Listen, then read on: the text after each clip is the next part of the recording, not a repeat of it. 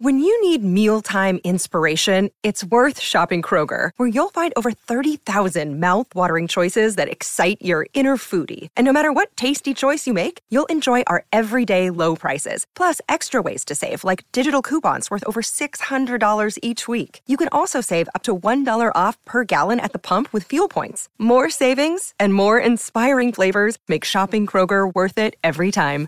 Kroger, fresh for everyone. Fuel restrictions apply.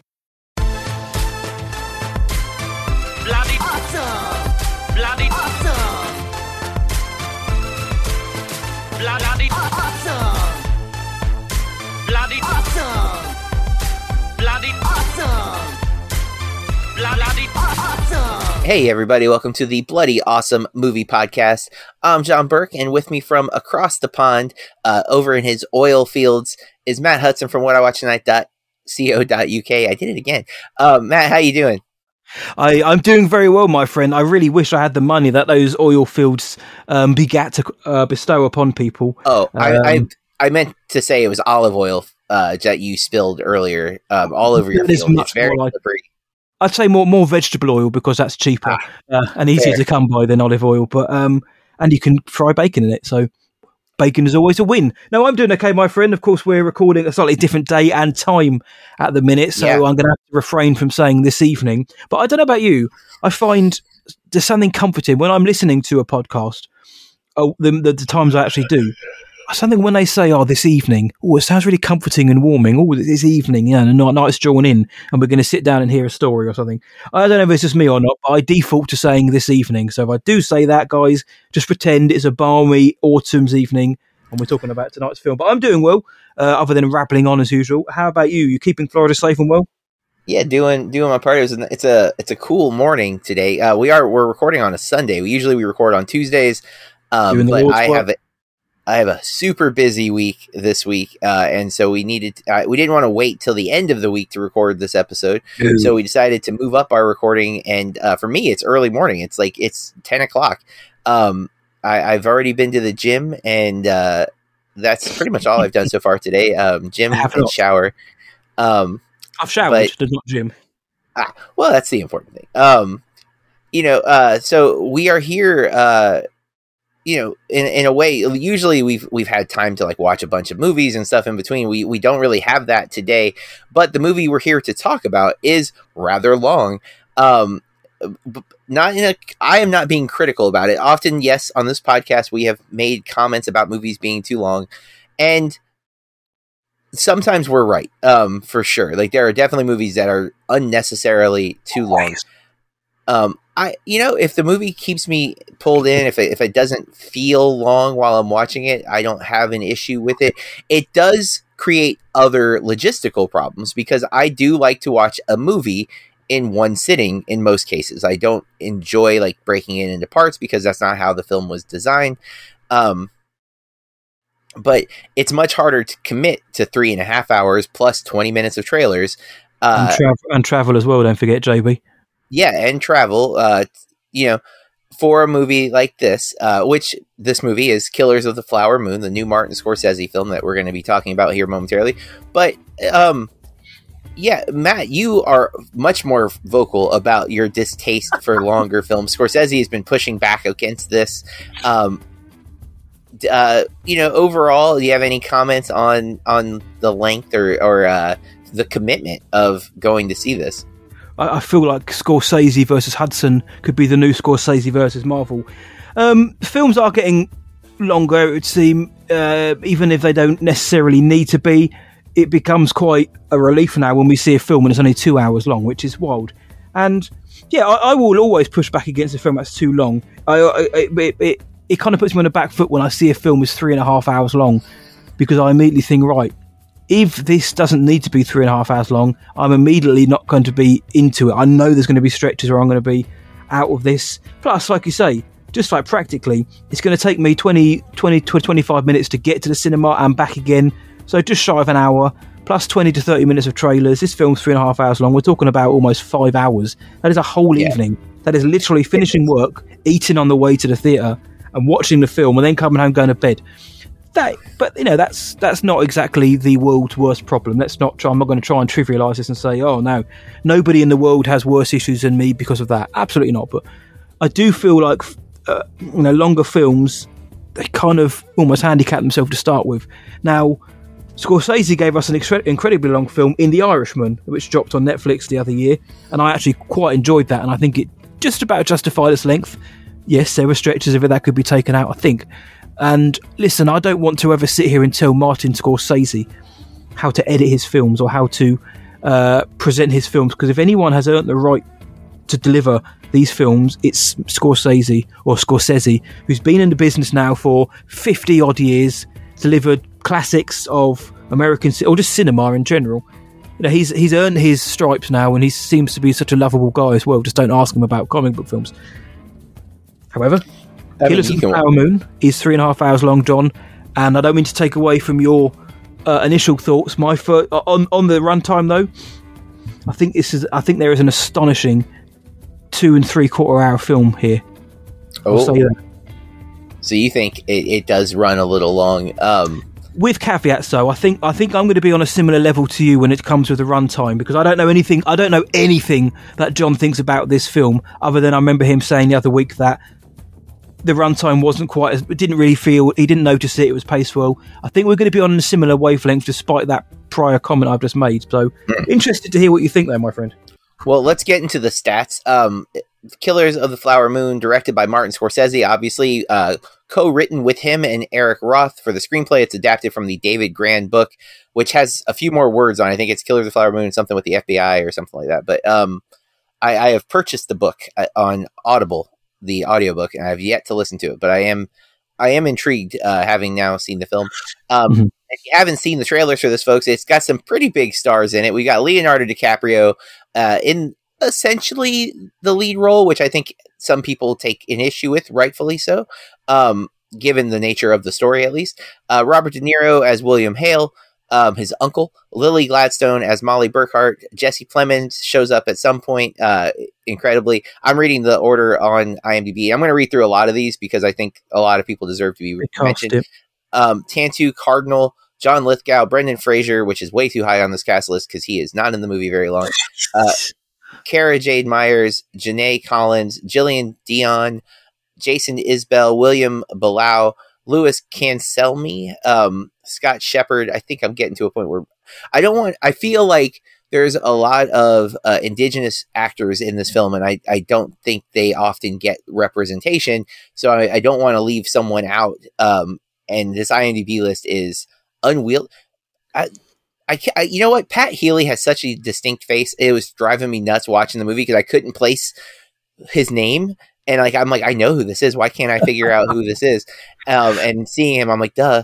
Um, I'd throw in Yancey Redcorn as the chief and Tatanka Means yes. as well. Uh, very good up and coming actor there. But it's a big, big cast, which does Giant um, need a big old cast reading, though. Usually we'd skip over some, but we can't here. Mm-hmm yeah, I'm I'm still scrolling because the order of this IMDb list does not make sense to me because like Brendan Fraser is way too high on the list, uh, and not in a. You're gonna think I'm I later when I mention him, you will disregard what I'm about to say. It's not a commentary on his role in the film as much as his uh, he's just not in it much. He's like a very late addition to the film in terms of the story and like it, it's weird that he's so high on the list other than he's the most recent best actor winner. So um that would be my assumption why he's so highly billed. But yes, um, so uh, those are the details of the cast and crew uh, that we usually refer to, and then we're going to get into the ratings um, after I read the synopsis. If you haven't heard what this movie's about, and I honestly didn't know exactly what this movie was, to be honest, going I, into I, it, like. Um, and I, I didn't realize it was based on a true story. I knew it was based on a book, but I didn't know the book was like a true story. Um, and the synopsis is members of the Osage tribe in the United States are murdered under mysterious circumstances in the 1920s, sparking a major FBI investigation involving J. Edgar Hoover, which, of course, is kind of interesting because J. Edgar Hoover has a biopic directed by Clint Eastwood called J. Edgar that stars Leonardo DiCaprio in that role. So, um, kind of a fun nod there. Uh, I've never seen that movie, though. I don't think it's very well regarded. Um, but this movie is right now 92% Rotten Tomato score from critics, 84 audience, which is I wasn't sure how audiences would vibe with a three and a half hour movie that's based on a true story. Although true crime real popular right now, so not totally surprising that people are vibing with the uh, the overall inherent truth. And again, most likely for a lot of people, this will be the first they've ever heard of this story, um, which is true for me. I did not know anything about this story, Mhm. and uh, the stuff like this is what makes me mad about my history classes in high school because um, this and the Tulsa uh, situation that I learned about from Watchmen of all things, the HBO series. I had never heard of the Tulsa. um uh, I'm gonna. I don't want to misrepresent names and such. Yeah, the Tulsa massacre. Um, I, I Black Wall Street is the, the name I was hesitating to pull. Um, I, I knew nothing of that until Watchmen, and I knew nothing of the Osage situation until Killers of the Flower Moon film, which I will now listen to the audiobook because I am intrigued by. Um, and I also I did buy a book about the the Tulsa massacre after seeing the Watchmen because I again had never heard of it. Um, in all of my years of, of education, uh, uh, fair. I, I was about to say I have a master's degree, but my master's degree is not in history, so it would be weird if they started teaching that in the IT program. But nevertheless, um, it, I think for audiences, I think this story is probably going to be new to them. Um, 84% though, RT audience, 90 Metascore, 8.2 IMDb user score, and a 4.3 Letterboxd. So people are enjoying this movie overall. And I mean, when you hear that cast, uh, even when De Niro or DiCaprio turn in their lesser performances, they're still Leo and and Robert. You know what I'm saying? Like they're still gonna be good, even at their worst. Yeah. They have they have talent. Um, that's not to say I like all of their performances, but it's still like you can't. You, uh, you're never gonna look at them like they don't know how to act. They do. You know they do. So even when they're phoning it in, they're still like a natural charm and charisma, and even maybe memory in your own in your own head playing a factor that you're like, well, I know they're good. I've seen them be incredible, you know. Um, that, and that's not to say they're bad here. I actually like both of them a lot. Uh, I I really enjoyed this movie. Um, enjoy is a strong word because it's it's hard to enjoy. This movie is devastating, and uh, there was a part where the sheer weight of the horrors that were happening in this movie. Uh, Lily Gladstone's character is grieving, and all of that hit me at that moment and it was because of her performance i was really impressed with gladstone i had seen certain women um, i think i might have seen one other thing she's in but my memory of certain women is i, I binged a lot of movies that week when i watched certain women so i don't remember specifics at all at this point um, i think i, was in watched Cow, the Kelly um, yes kelly Reichardt uh, Kelly Reichardt film. which I also saw and liked a lot. Um, but also my memory of that are the two guys. I don't remember almost anything else about that. Then the cow. Uh, but you know, um, and I, I mean, it's in, in general. I've watched a lot of movies over the last couple of years. If I haven't rewatched it, it's very hard for it to, to like pull out specifics um, this far in. But in this movie, watching it now, Gladstone stood out to me as. Uh, I mean, she's the emotional center of the film for a multitude of reasons, but her performance alone carries that and she she when she breaks down it crushed me like it hit hard while watching this and i i was really blown away by her um i also again i think de niro is is scary in like a really cool way like he's not over the top he's almost too controlled where that's what makes him so scary is like he is not afraid of anything and it's like it's it's unnerving. Um, and DiCaprio, DiCaprio's maybe being a little silly at times, but I, I, I always like Leo, so it's hard for me to like, you know, I'm like, no, he's he's doing stuff. Um, Plemons shows up. Always love that guy, man. Uh, everything he's in. Um, it's funny because this movie's warranted. All of a sudden, there's a lot of game night memes of him saying the Frito Lay's joke uh, in in that movie. I don't know why his role here has brought that meme ba- back all of a sudden, but it's like flooding my my channels on socials, and I'm like, okay, I'm here for this. Um, Lithgow and Fraser show up as the lawyers uh, on opposite sides. Uh, for this, this movie does turn into a a. uh, I don't want to say it turns into a procedural. It gets to a courtroom drama, but not really. Like it's it's not in the courtroom a lot. It, it a lot of the the third act or I don't know fourth and fifth act um, are in the courtroom at times, but not a lot. But Lithgow, a little he uh, he chews the scenery a bit in most of the like in a lot of roles that he's taken. He kind of does here, but I don't know what the hell Brendan Fraser's doing in this movie, dude. Like, I He didn't get was- the memo, did he? Uh, Are you on the same page with me on this? Because uh, I love seeing Brendan Fraser's name on the cast list. I Yeah. couldn't fathom what the hell he was doing, screaming and Thank shouting in this film. God, dude, it, it seems to be splitting Twitter. Like there are people who think his performance is incredible, and then there's us apparently who are like, "What is happening?" And I think he's incredible. I love Brendan Fraser, and I'm just like, "What is he doing?" And Sean has a take. He's he's he likes it. Has a, a take that I'm like, if I had that mindset, maybe it wouldn't have registered the way it did. Um, but yeah, I was like, when he showed up, I'm like, oh great, Brendan Fraser. And then like two seconds in, I'm like, what is he doing? Just It- shouting. Literally. he's just shouting, and it Hello. feels like he's reading lines, like like Scorsese's like, here, say this, and he's just regurgitating Yeah. this the script, which I think does make sense because the lawyer is he's lying. He knows he's lying, right? Like there's every yeah. word he's saying, he knows has been fed to him by William Hale, but it it still feels like it could be a like a believable performance because it's not believable. It's like wow, this guy's there, please. yeah. I I was really surprised at that. Um, I- like of all the things, I, I I actually really like Pat Healy's kind of like the as the FBI guy. Um, he's stoic looking and he he almost reminded me of Flea from the Chili Peppers, like the few movies that Flea's been in. Um, just like his look and his his kind of demeanor. Uh, but I, I'm I'm often a fan of Pat Healy, but um, I liked him and uh, the whole FBI angle was interesting. Um, and so, listeners, we didn't say this, but uh, this is a true story, but it's a true story a lot of people aren't familiar with. Mhm. Um, but we're not going to do a spoiler episode for this. We're not going to spoil specifics. We're not going to tell you who did what or how the results. I mentioned a court case. I didn't even say who's on trial, right? Like we're leaving a lot of details out in the air. Um, but we are going to mention how this film chooses to tell us the ending. We're not going to tell you the ending,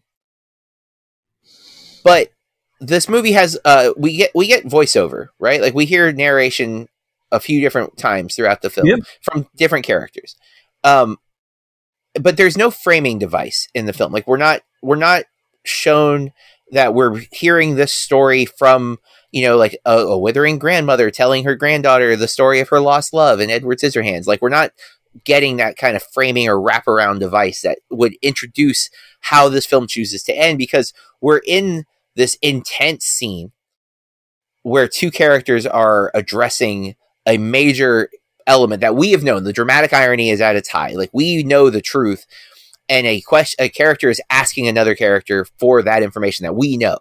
Yep. And the way that plays out, is really tense. It's really, you know, it's sitting and you don't know what's going to happen. And if you're me, uh, you have a you have a clear. I want this to happen. I want this thing to take place because it's the only right thing that could happen here. And then we cut to what by today's standards would have been a true crime podcast, but it's uh, set in the time period. So it's a talk radio show that has all of the bells and whistles of like the sound effects because it it's pre TV. So it's like you know if, if you're at home, Yeah. you're listening to a radio show, um, and DIY sound effects. yeah, yeah, which are really cool to watch people doing. And I didn't catch, uh, I- didn't realize this until way later. Tuna actually is the reason I even know this. Um, but uh, Jack White is one of the guys in that I saw sequence. that because I was like, do you know, like you with um, uh, was it Pat? Uh. Yes, I was like, I, I, who is that guy? And then it wasn't till afterwards, was like, it is Jack White. Yes, very cool. Yeah. And I guess uh, Well- Sean knew Jack White was in this and was looking for him throughout, and then didn't even register that it was him in the part that makes the most sense. I actually, I, I don't, I didn't register that, so I don't know. Is he playing the piano? Is he that guy? Uh, no, he's playing one of the. Uh, gu- uh, I guess he's playing an instrument, but he is more of an actor in the scene. So, um, it's a weird choice. It, it to me, and I said this in my written review, it feels more like something out of a Wes Anderson movie than a Scorsese film to cut to this, you know, weird framing device that had not been introduced yet in the film. But the implication being that all of the story, all of the, uh, at least all of the legal stuff um, is being told to us through this talk radio show, essentially. Uh, and it's it's a it's an interesting choice. It's not I don't dislike it, but it was it felt like it came out of nowhere. And uh, the rare I, I don't know I don't think it's a spoiler to say Scorsese is in the scene. Um, He's in quite a few of his films. he is, but he's not. I mean, like a lot of times he's like a real quick, like he's like in the taxi and taxi driver, like you know, like uh, it's it's like more of a Hitchcock cameo, right? Where it's not important yeah. to the plot. About- Here, he like he's clearly feels that this message is so vital that he himself should deliver it, um, especially since he is taking on this story to tell. What did you think uh, of that part?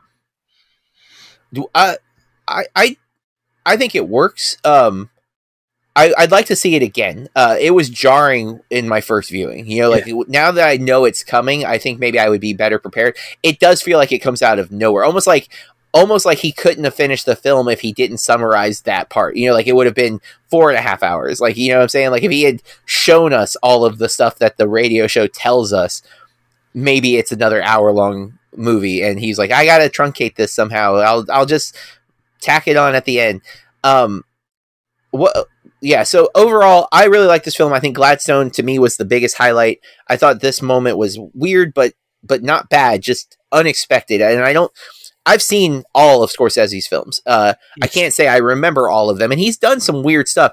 I don't remember him ever doing this kind of cut to a framing device like that um that i can recall.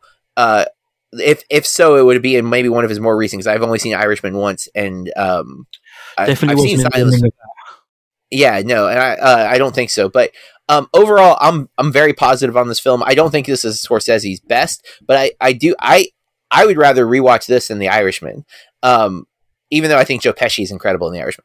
Um, I I, I had. I was much more in, engaged in this story, partly because I couldn't believe it was real, and I was again upset that I didn't know the story. I think this story has a more um, important message to for us to know than the Irishman. Like, yes, the Irishman is based on a true story, but I don't feel like I, I gained anything learning that story. Where I'm, I feel frustration that I just learned this story. You know, like I feel like I should have always known this story. Um, but Matt, what about you? How was what was your take on Killers of the Flower Moon? Killer. This is one of my uh, in the Bampies that we dropped at the beginning of this year. This was one of my five films I was looking forward to most. Mate, it's a Scorsese film. Why wouldn't it be? Almost. Yeah, Um, and I have comments on that. But um, just on that last part you mentioned about you know watching this rather than something like The Irishman. You know, I'm not subjective. Not going to disagree on that. But I do find with Scorsese's more recent efforts like this, The Irishman, and Silence, they're not films I really want to go back to. And I'll say that about Killers of the Flower Moon as well. That isn't my take on the film, but having watched it now and absorbed it and experienced it, I can't imagine myself sitting there thinking, damn, I cannot wait to go through that again. I cannot wait to sit through this again because it's a heavy film, very heavy film, and it's also very long. And um, and on that, I also give props to Apple TV. You know, people knock streaming services. Apple TV Plus have said to uh, Martin Scorsese, "Here's two hundred million dollars. Do you go and do you? And we're going to put it out. Do you know why? Because we're Apple, and we make tens of billions of dollars every month. So it doesn't matter." yeah, we're going to put it out in the theaters. It isn't going to make any money. That isn't again. That's a, it's a three and a half hour film. But then Oppenheimer did.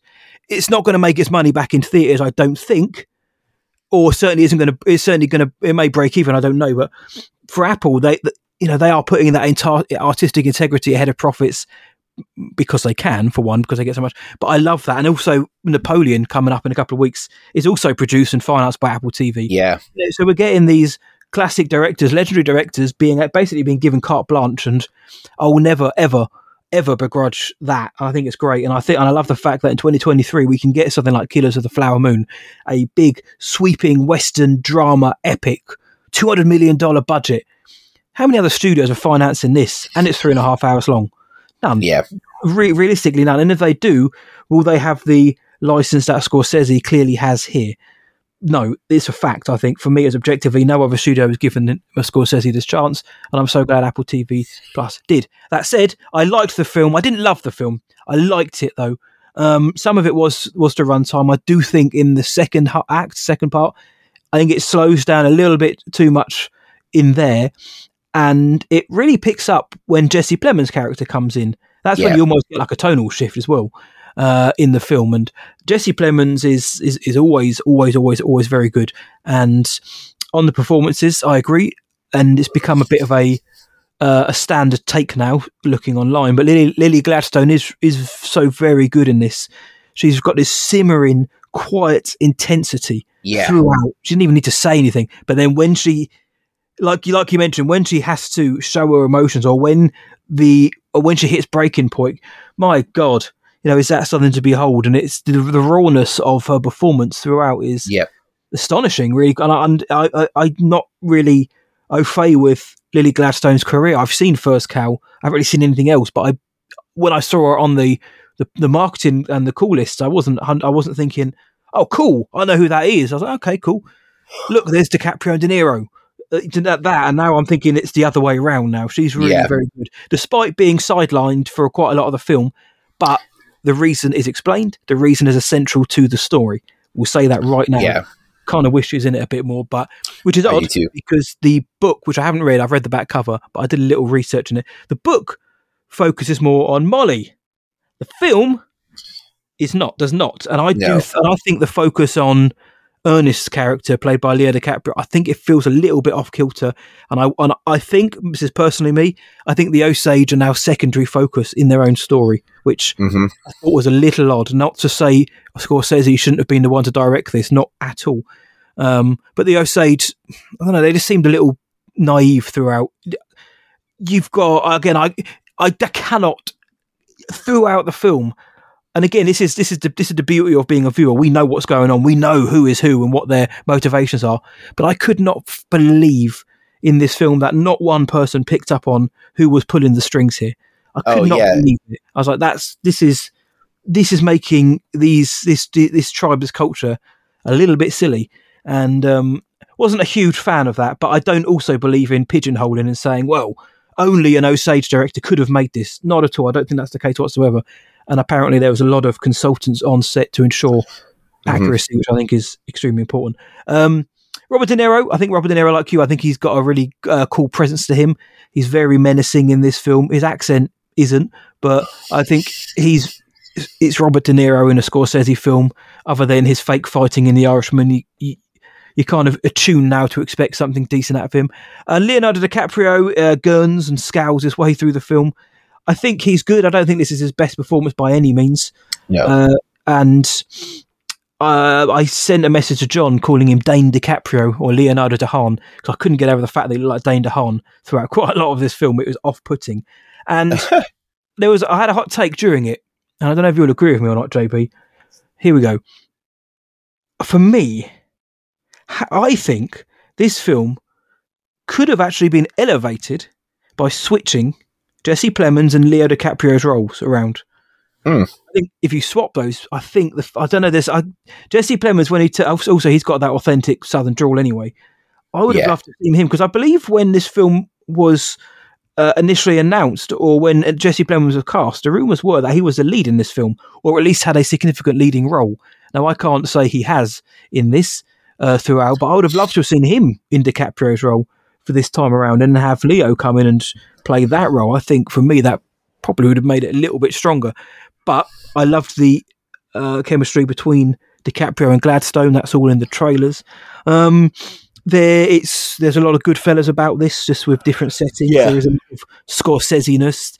He is he's an old timer and he's going to fall back on old habits. In fact, there's a certain scene in this film which which is almost a shot by shot recreation of a scene in Goodfellas um, in towards that final third of the film.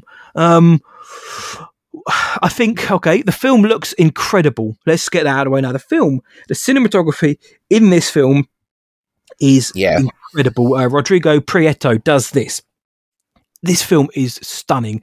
We did an episode of Movie Astrology recently where we spoke about westerns and how more often than not you can count on them looking sumptuous, looking so good. And this film is great. It's not just the uh, landscapes on offer; it's the techniques used to bring them to life. The high shots, the wide shots, the establishing, the crane, the drones, everything used.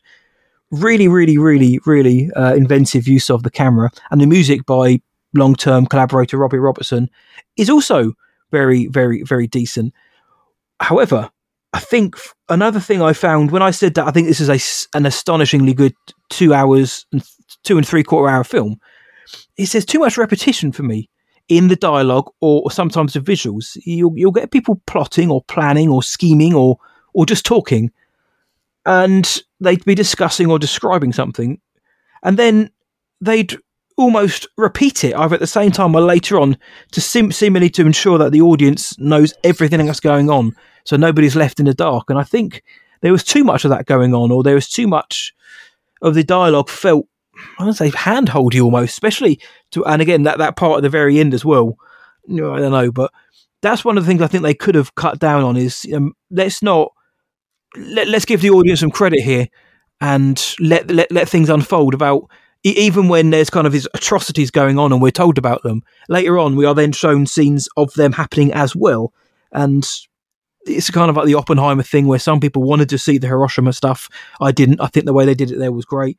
I think we could have had a little bit more restraint here and just, you know, but sometimes telling and not showing can be just as important. But that's, you know, that's something I picked up on. Was it bad? No, because the actors who were delivering it were doing um, yeah. very good work. Yeah, Brendan Fraser, I don't know what the hell he was doing, just bellowing his way through, burping his way through.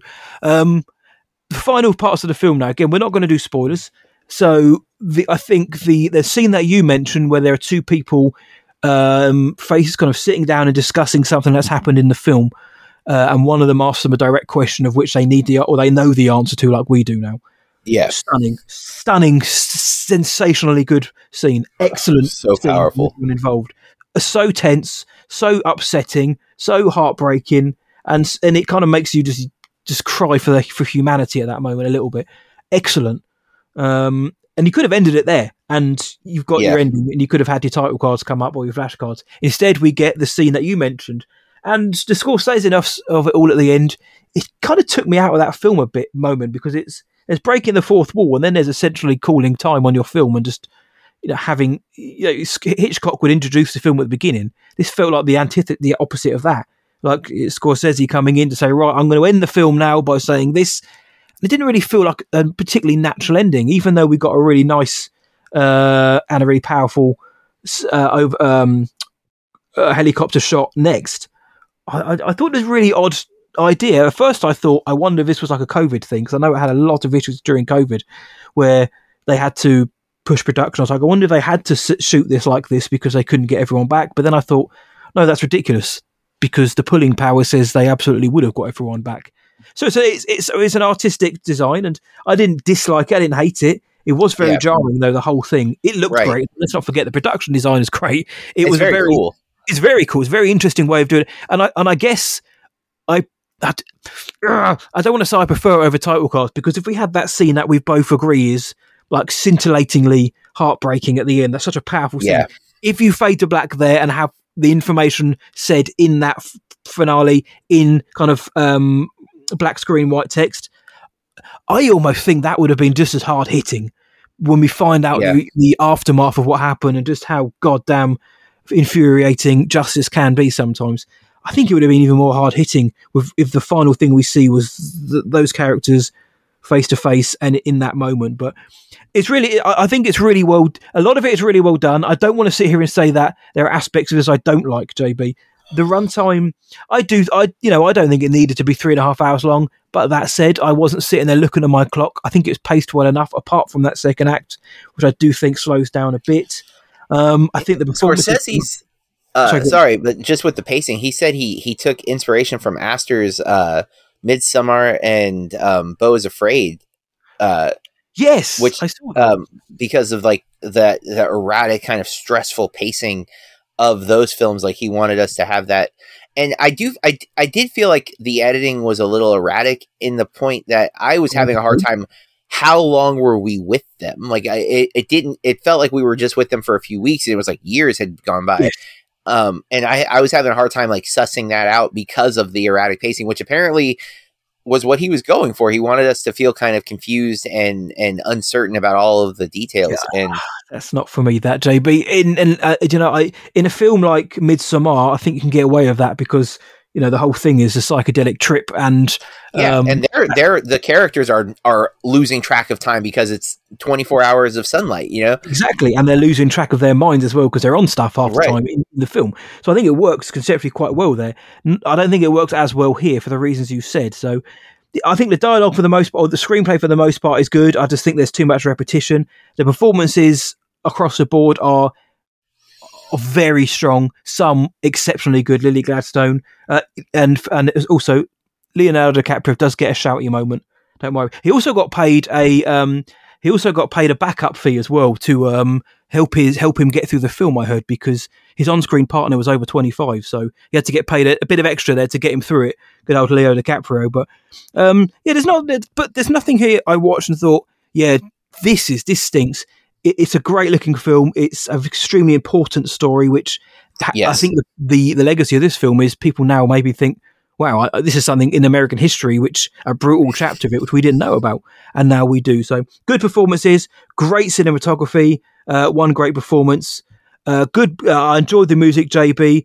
The runtime too long, but I have seen more egregious uses- instances of it this year. And listen, I'm just glad we get to see Scorsese doing what he wants to do and not shackled by the studio system. Uh, I just wonder what the bloody hell Brendan Fraser was doing. But if you want an emotional, heavy film, this this is the one for you. But like Jon said, it isn't an enjoyable film. You're not going to go in and get The Wolf of Wall Street here or something like that. This is not a film which is enjoyable. Though there are moments of comedy in this, which I think there are. I could have done without that though, because I think this film is so heavy. Uh, I think I actually would have just preferred that tone rather than trying to lighten up a little bit. But overall, Jon, I liked it, didn't love it, but it's still going to get a very high. Uh, it'd probably still be a four out of five for me though. Yeah, and I, I would say a lot of the humor is at the expense of Leonardo DiCaprio's character. Like we're supposed to view him as kind of a, an He is a idiot. Um, yeah, but again, yeah, I, I don't know if it's necessary. Although it, it it did, I did laugh. A lot of the humor is also early, um, when you're not quite sure how awful this movie's going to like. Not awful as in the movie is bad, but like how awful the story is going to get. Um, because you're like, I, I was very uncertain what I was getting into when I saw this, but nevertheless, uh, agreed. Um, very good film uh, for me and Scorsese. Again, a filmmaker I tend to vibe with. So, um, that's our review of Killers of the Flower Moon. If you haven't seen it yet, uh, we're not doing a spoiler up, but we we did we did a good job of discussing the whole film without giving specifics of of results and such. Um, but it's a story I think everyone should hear. So even if it's bad, it's painful to hear, but it should be heard. And uh, I'm glad at least it is now out there um, in some way. I agree, my friend. The only uh, the only comment I would like to say is uh, I've seen so too many people online before the film came out already hailing this as a masterpiece, and I know I think sometimes we're too quick to hail films as a masterpiece, and a lot of that is X or Twitter. I think people and, and also Letterboxd as well. A lot of people do just see the director and think this is good. I, I, I this has to be five stars, and I do think sometimes there is a little bit of disingenuous side to that. Um, but and again, it is all subjective. But sometimes I think Yeah. there's a bit of hyperbole when it comes to a Nolan Definitely. or Scorsese, um, and the same for actors as well. Maybe I'm part of the problem with certain actor directors as well. But um, I've just seen a lot of people saying that this is going to change your life. This is the best film in of the decade of the century, and to them it might be. But I sometimes feel it's a little bit performative. Going with ex- open expectations, and hopefully you enjoy it. You know, like we did. I hope so. Well, folks, we're going to move on to our next segment. That's Chuffed Headlines. These are movie or pop culture news that caught our attention, except that's not true this week. Uh, like, if you've been Hmm. listening to, for the month of October, our headlines are related to the podcast because we are in the middle of our horror movie Havoc uh, first ever bracket for the month of October. We, we have picked 31 horror films, uh, 15 from Matt, 15 for me, and then the best overall rated film on Letterboxd that is also on Shudder that we did not pick, which was Possession, and we have put them in a bracket, uh, pairing them off throughout the month. We are in round two, the Sweet 16, and we're about halfway through the Sweet 16. So we're going to go through the results so far. Uh, this episode, we're going to be talking about Ringu versus the Changeling, Pulse versus Dark and the Wicked, the Lake Mungo versus Ginger Snaps, Revenge versus Goodnight Mommy, and What Josiah Saw versus The Babadook. Now, we've already talked about all of these movies previously because they've all already been through a round. They've survived. These are the the movies that won. Round two is here, um, and we've we've gotten through those events. So if you haven't been keeping up, Matt votes, I vote, and then uh, we have a, a vote on Twitter and Instagram that you can vote on, and it's whoever gets the most votes moves on to the next round. Um, We've so needed those sometimes, haven't we? yeah, uh, several times. Um, Matt and I have been divided. Uh, you, we we're not always picking the movies that we picked. Um, I had picked about half of the ones I picked I had never seen before, so I didn't necessarily have an opinion on them until I have I've seen them all now. Um, and uh, that was one of our rules. We could not vote for a movie we had not seen. Yes. Um, and you'd have to go with whatever the other person voted. So I made sure I saw all of them before any of the votes took place. It was a lot up front. have we? The bracket is picked, and the bracket is determined by ratings, and it's seeded in that way. We're not just randomly saying Changeling Mhm. versus this film. It's this is the way Yeah. that they've fallen. And now i mean the bracket did its job and it, it sorted them accordingly. So like our number one matt's number one pick played my number 15 pick and vice versa. My number one played his 15 and it works its way into the middle. Um, but now we're getting pair ups that are going to be challenging because now it's winner take all. So uh Ringu versus the Changeling. Matt actually voted for Ringu, which was my movie, and I voted for the Changeling, which was Matt's movie. Um, but I I was underwhelmed by Ringu, and I really loved the Changeling, so it was an easy vote for me. So it came down to the audience, and you guys voted for the Changeling, um, and so it advances to the Elite Eight. It was the first uh, film to advance, um, and we then went. Uh, do you have any comments on that that particular matchup, Matt? I don't want to rush Uh, through no, this too much. No, I don't feel too um too just uh, devastated that my pick in Ringu didn't didn't uh, win. The Changeling is a fantastic film, so uh, happy to see it go through JB. And the next one, though, yeah, uh, this is. Uh, I'm glad that the this one won JB.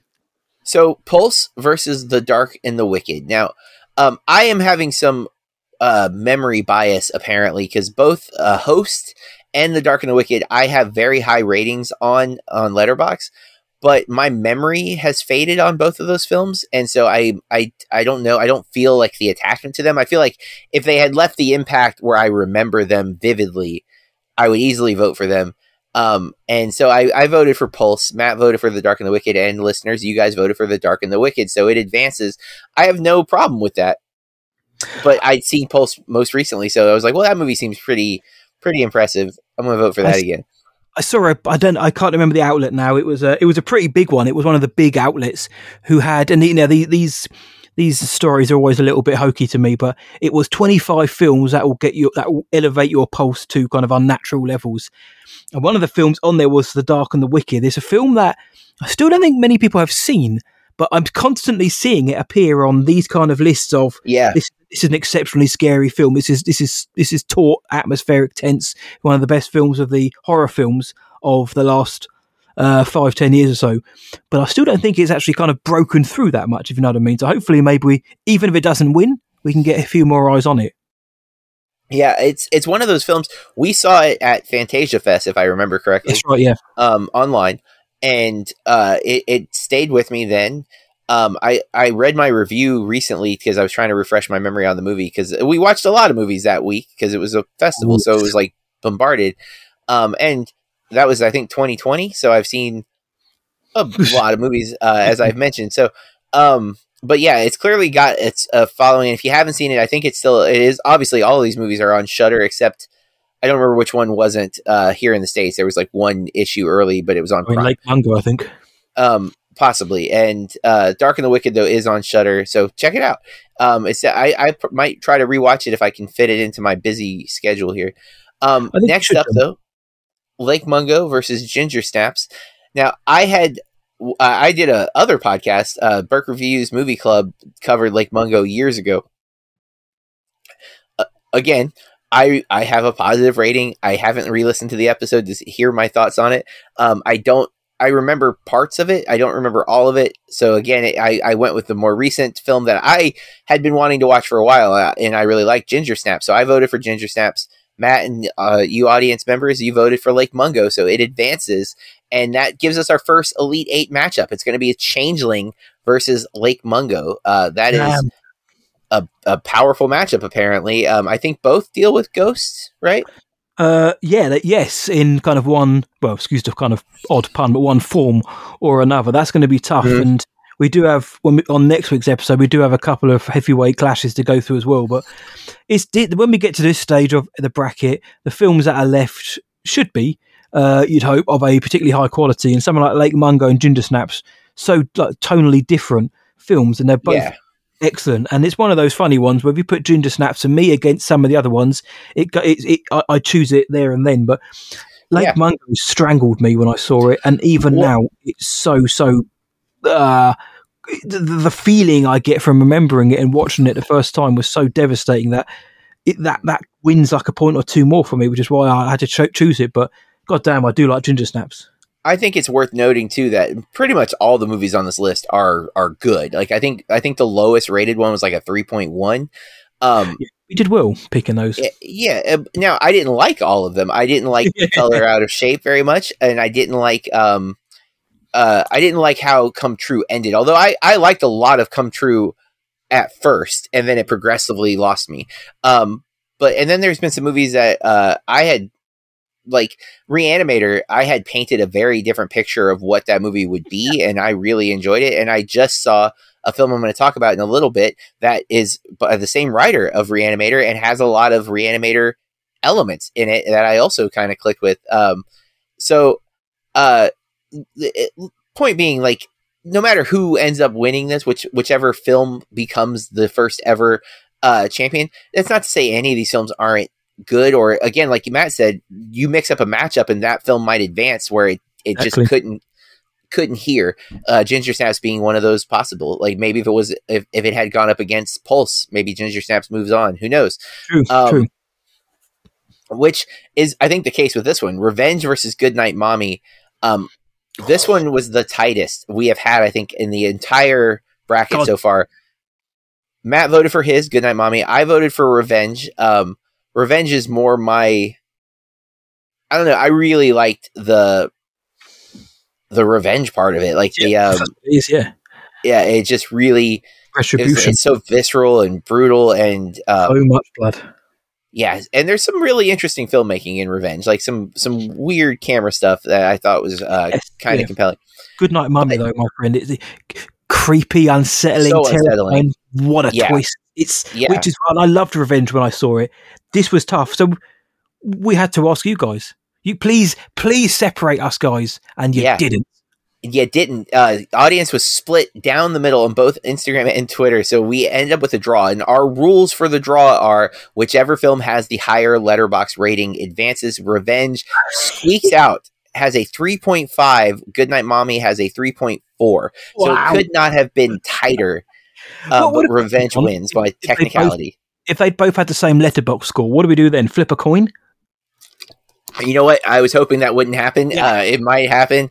Um, yeah, I guess. I, I guess we flip a coin if that if that occurs. Um, nearly did. That was uh, uh, th- these. This is the beauty of these films, though, is that whereas they may not be like juggernauts in terms of films that the whole world has seen, Goodnight Mummy and Revenge are bloody good horror films.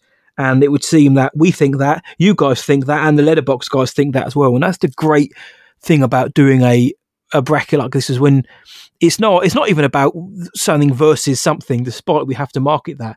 Yeah, let's just celebrate all of these films. yeah, I mean, e- even the next one, JB, which was this was a clean sweep across the board, but that the isn't to first one that- in the Elite Eight y- yeah, yeah, the first exactly the first one, and or Sweet How did- Sixteen. Sorry.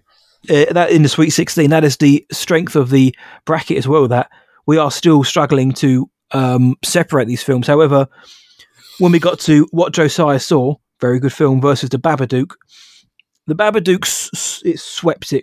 It, it. it is, and again, not to say that the Babadook is, you know, infinitely better than what Josiah saw, because what Josiah saw is actually a really good film as a Shudder original, and I'm so glad that I mentioned it before that we're getting, uh, or at least up until this point, we have had Shudder original films in this um, Sweet 16, and maybe even going forward into the Elite Eight. It, it, we're getting some more of those actual like streaming original films going in, which uh, then proves that Shudder can hold its own against the big boys. Hey, however, though, JB, the Babadook was a clean sweep, and I mean, we, we it, it would be stupid to say we can't argue with that because we both went for it, didn't we? Yeah, and I, I'm, uh, I was a person who, when my first viewing of the Babadook, I was kind of on the fence, and it's Mhm. through study and reading and rewatching that I've become a huge fan of the Babadook, and I'm excited to see it sweep. Um, especially, it was my pick, but I'm uh, still I was excited to see other people agreeing with me um, so far, and so uh, we didn't say this, but um, currently for the Elite Eight, we have two matchups set: the Changeling versus Lake Mungo, the Dark and the Wicked versus Revenge. The Babadook will uh, be playing, uh, be competing against the winner of Possession in VHS '94, which will be coming out in a couple of days for the vote. Um, and uh, currently on your social media, uh, I guess it's already passed by the time you're hearing this. Uh, the Autopsy of Jane Doe versus Host, um, and then Halloween versus Rec. Uh, the winners of those will uh, be competing against each other. So yeah, some big matchups on the way. Yeah, looking forward. Uh, actually, I'm not looking forward to uh, doing the results of some of those because you know some is like picking between your favourite kids. Some of them, Halloween versus Rec, is a Titanic um, battle, and that's only in the second round. So yeah, it's going to be tough going forward. But I'm digging it. So yeah, please guys do jump on the Instagram and Twitter polls, Instagram stories, and the Twitter feed on the BAMP. We'll give out all the social links at the end. But please do join in because we want to do it again next year, and we've already got ideas on how to um, widen the scope next year as well. But to be fair, it's going to be tough to find.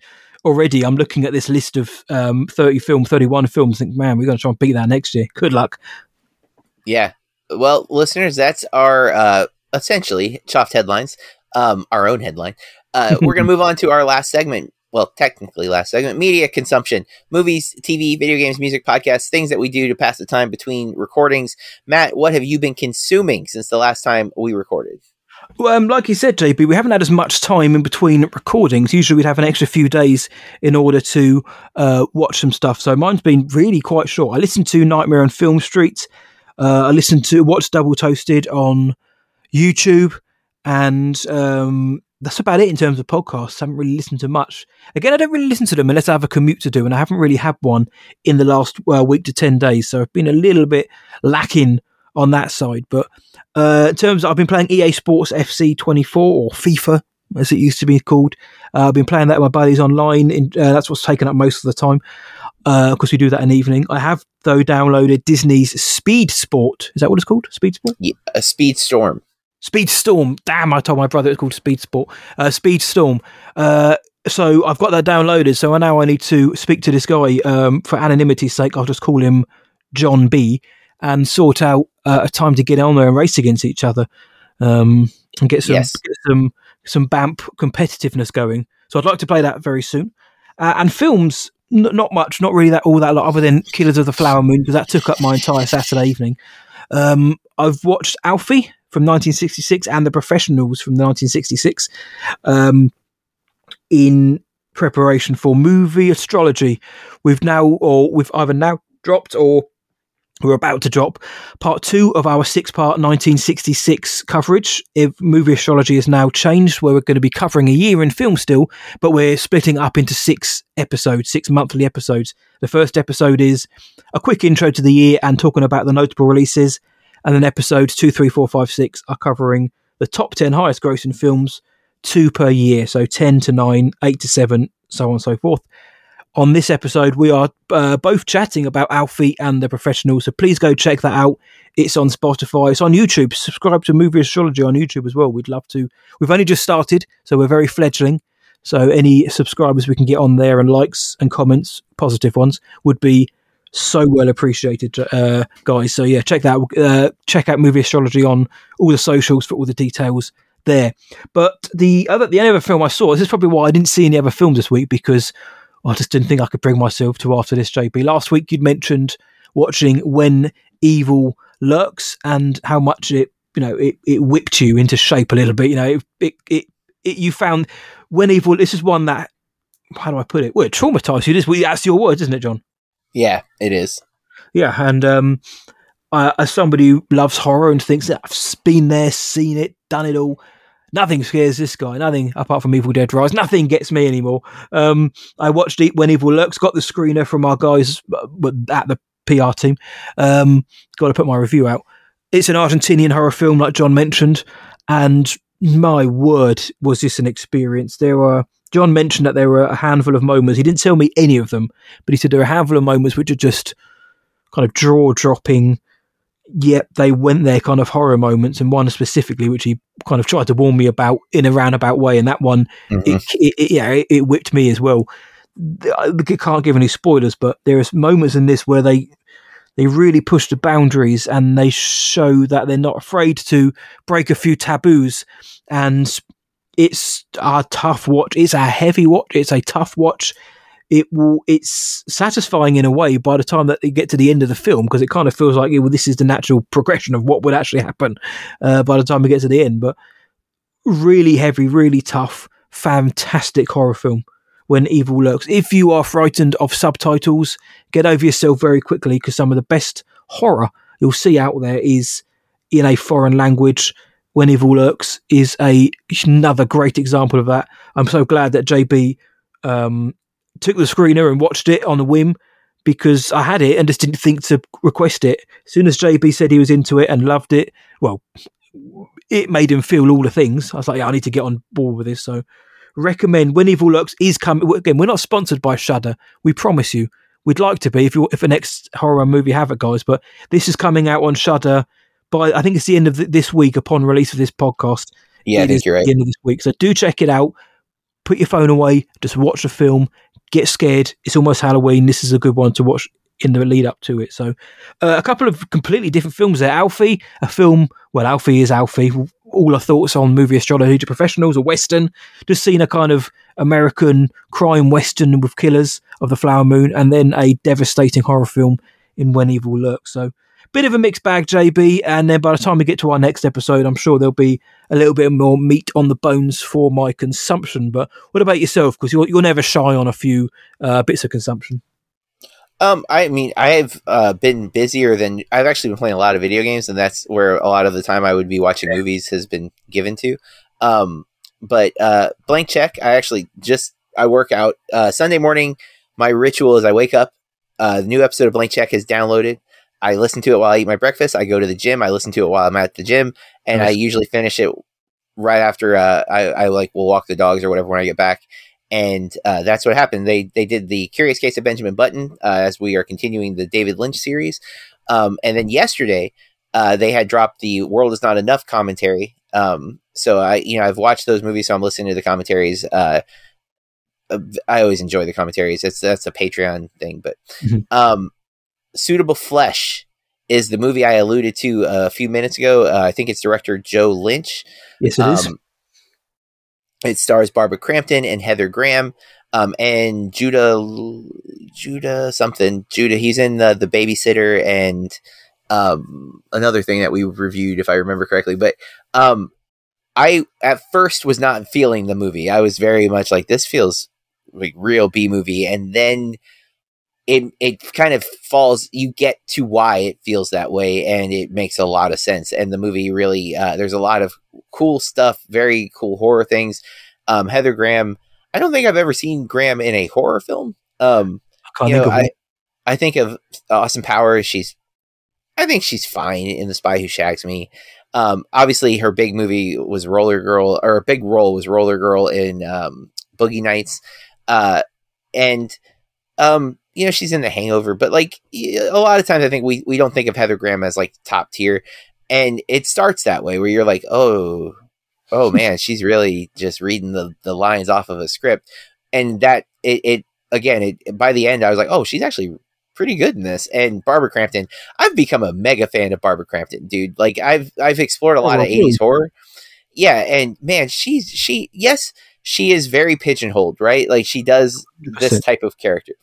But I do enjoy her. I think she brings something to those roles that uh, other actresses maybe wouldn't have um like she it feels like she's trying you know like she's taking it seriously not too serious she's having fun with it but she's not like oh i'm stuck in this like it's, it's she's like i'm gonna act i'm gonna uh, you know and from what i've seen on her socials she very much embraces being that um yes, and it, yes. it it comes across, and it's it's it's nice. Like uh, I I don't know, horror has horror is such a interesting genre to explore because if you talk to fans of horror, they you know like Matt, uh, you you guys hold it with high regard. Um, and then there are like fans of horror, but they're very elitist fans, right? They only like certain horror, and I would probably fall more into that bracket. And then there are people who just think the worst of horror that it's it's it's filth, it's trash, it's you know has no place in in cinema. Um, and I think a lot of that attitude permeates when you talk about actors who are explicitly in that genre. Um, and Crampton obviously being one of them, but like when you, she seems very happy with her career and her and it comes across and you know there are definitely actors who have been stuck in it and you can tell they don't want to do it um, they do it because it's a paycheck and that stinks I, I don't no one's job should feel like that right like i in, in any industry i want you i would love for everyone to like what they do it definitely especially if you work with people it's way better if you actually like doing that job than if you don't um, like waitresses. Like you can tell the difference of a waitress who does it because they needed money and those who actually enjoy the process. Um, yeah. But uh, Suitable Flesh, man, uh, I, it won me over. Uh, my review's up at berkreviews.com, but it really cool movie. Uh, again, it's for horror fans, though. It's not going to be for those who don't like horror, especially I think fans of Reanimator. I think will will click with some of the stuff in this movie. Uh, the opening shot is um, Barbara Crampton looking into a body bag, and you are fil- the camera is in the body bag. Like the film is all black, and then the you see the light as it unzips. And you're looking up from the body bag, and it's a really cool shot. Um, there's a lot of like really innovative filmmaking in it that I thought was pretty cool. Nice. I uh, there's one of the films which I requested at. I think it's Fantasia and Tribeca, I think, but they were not giving away scre- um, ah. screeners. Um, well, it's coming to Shutter, so you might want to hit up your contact. Shudder. There we go. Um, I'll check the old um, screener account. Hopefully, it'll be in there. But um, yeah, that's that. That's given me uh, more momentum to watch it now. So uh, yeah, hopefully it's decent. Um, then uh, the next two things I can't talk about any specifics. I'm under embargo, but uh, my reviews for both will be up at Disappointment Media this week. I think um, one is a documentary, and it's I think well, I'll just say what it is. It's called Subject, um, okay. and it's a documentary about documentary film. Uh, they are interviewing previous subjects of big successful documentaries, um, specifically five. Uh, the Wolf Pack, a documentary I have talked about and taught many times, um, and have extensive knowledge of that film. Uh, they are talking to um, Mukunda from that specifically, but oh, and the mother, um, whose name I'm not going to remember right now, but um, they talk to. Uh, I'm going to forget all five documentaries. Uh, it's the Wolfpack Hoop Dreams, um, the Staircase, which is I think a docu series more so than a singular documentary. Mm-hmm. Um, the Case of the Friedmans, which is one I had not heard of, and the Square, which I'd heard of but have not seen, which is um, a film about the Egyptian um, turmoil or the I, I, can't think of the better phrase for that right now. But um, so they're focusing on those five and the subjects from those films and how being subjects of a documentary that was extremely successful changed their lives basically and uh, posing ethical questions about when we make documentaries what is the role of the filmmaker? What is the role of, of society? What is you know what are the expectations that the subject should have with the filmmaker? It's a very meta kind of commentary on the process of documentary film. So any any fans of that genre should keep subject on their radar and see it uh, when you can. Again that's not giving any actual opinions of the film just saying that's what the film is about that's what it is marketed as and it will be coming out sometime soon. So there's no critical commentary on my part from subject there. Um, a documentary about documentaries is the most Jon Berk thing I've ever heard. Yeah, uh, dude. It, it, for a film teacher, even if I'm currently not teaching film, but a person who will forever be a person who tries to get people to appreciate cinema at a higher level, um, yeah, it's hundred percent made for someone like me. Uh, if. I were still teaching film, this would already be like, well, how can I teach this? Can I have it now? Because this is literally, I talk about so many of the things that this film is addressing when I teach documentary film. So like, this would be, I like, it, it frustrates me that I'm not teaching film because I immediately know where I would put this in a lesson plan. But um, without again saying if it's good or bad, no comment. Um, I, I am reviewing a TV series for the first time. Uh, I, I have reviewed a couple of series over the course of Berk reviews, but generally speaking, I don't review series. Um, but one show a while ago, about it, maybe two years ago, grabbed me called Letterkenny. Mhm. Um, I'm a big fan of Letterkenny. I've watched all, I think it's 12 seasons now.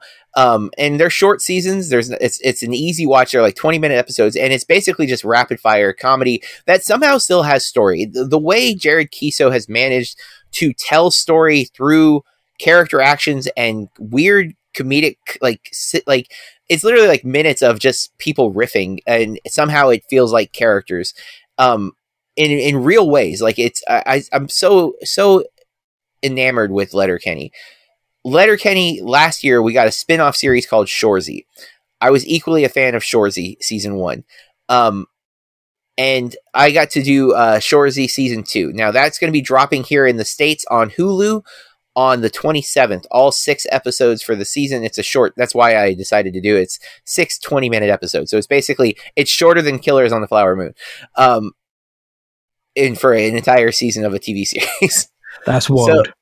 It is when you when you frame it that way, right? Like, uh, but I only also I only of the Flower Moon and not a whole t- series of TV.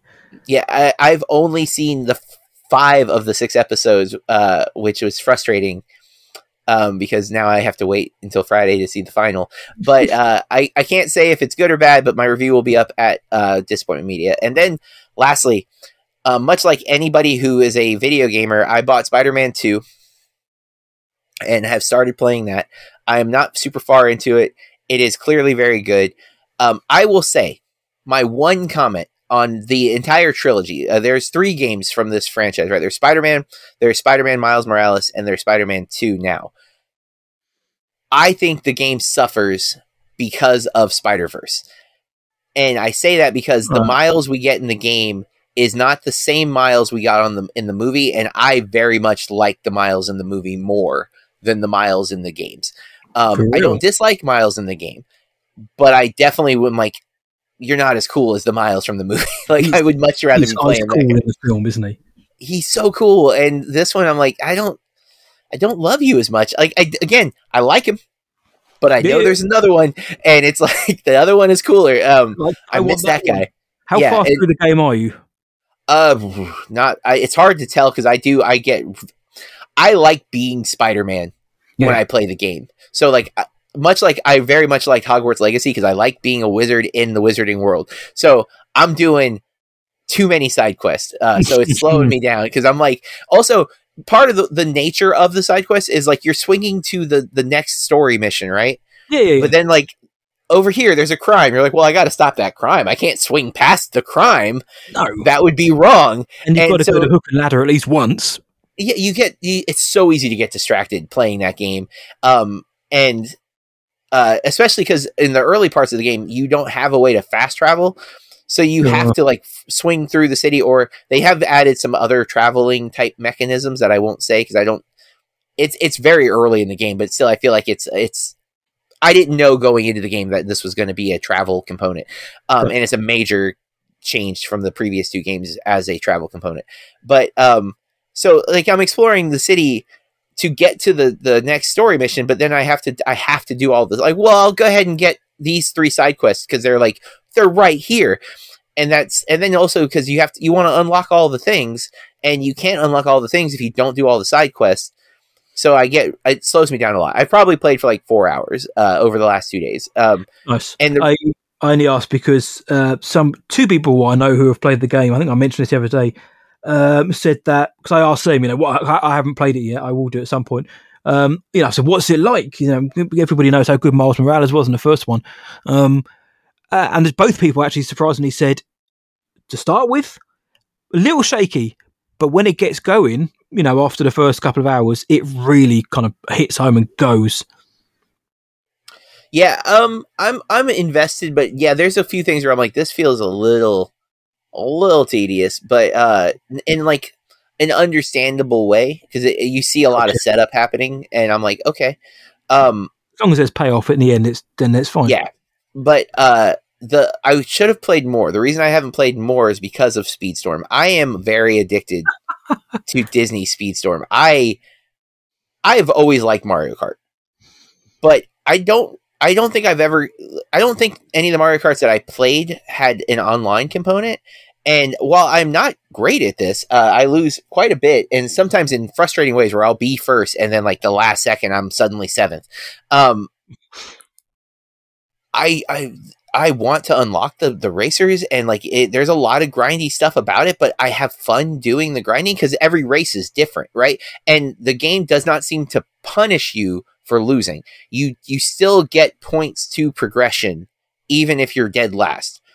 Um which I like because if, if I was like dropping in ranks every time I lost, I would be so frustrated. Not But because- yeah, Right, because even though it slows your progression down because you're not getting as many points, it's still this like positive affirmation like, well, at least you showed up. It's like, thank you. Um and so it's yeah, I I am man, I'm having a blast and uh I I'm you know, uh, like it's it's man, it's super grindy. Like I can't sit here and act like if you want all the racers, it's it's going to take a lot of effort or a lot of money. I'm not investing money. Uh, I have paid. Yeah. I, I think I said I paid for the uh, the annual or the subscription, the pass for like the season or whatever. Uh, because you get more stuff when you do that, and it's like ten bucks for the season. That's, that's Not what a lot of these games are doing, and the game's free. So like, I wouldn't if I had paid sixty dollars for this game, I wouldn't be compelled to pay ten more dollars. But I'm playing the game for free. Ten bucks doesn't feel like so much to spend on a game I'm enjoying, especially like I I really want to play. Um, too much. I'm playing way too much. Uh, and again, because a race is fast. Like you, you, a race is like three or four minutes.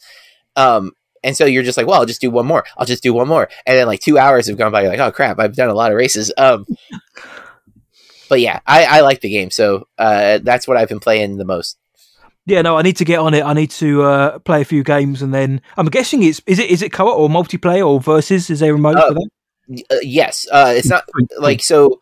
I, it's not co-op. I don't think I have not partied up with anybody, but you can you can get a party of up to three racers, and then races are eight people.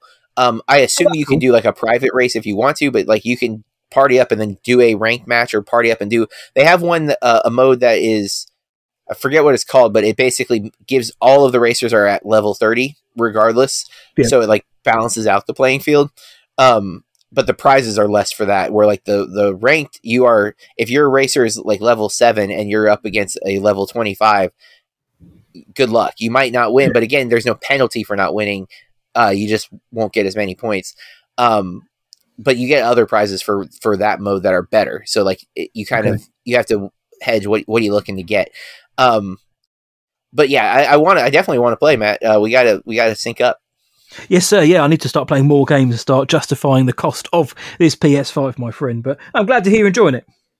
Yes, sir. Yes, sir. It's good times. But that's it for consumption, folks. Uh, we are gonna wrap up. Uh, before we leave, we have to check in with each other, make sure we're doing something to stay bloody awesome. Because if we're gonna keep doing this show, we got to make sure our uh, levels are up there. So, Matt, I need to know what have you been doing to stay bloody awesome? Oh, sorry you woke me up, Jon. I have been sleeping.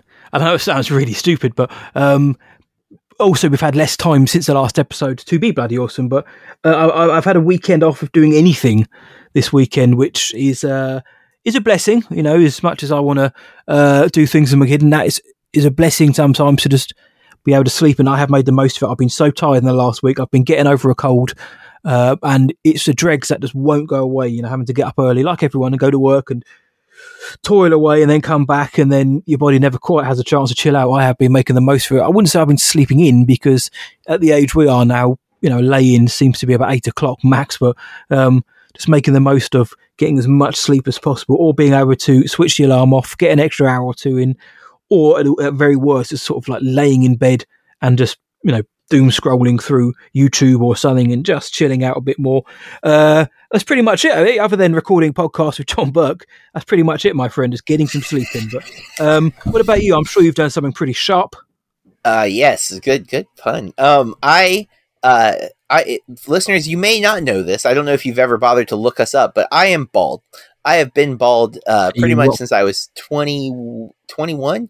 Um, and by bald, I do shave my head, but I shave my head out of vanity because I started going bald in the center of the top of my head very young, like age 20, it started thinning. And by 22, it was noticeable. So it, it was like, you know what? I'm just to bick, shave it off. And, um, so I haven't been to a barbershop or a hairstylist in over 20 years.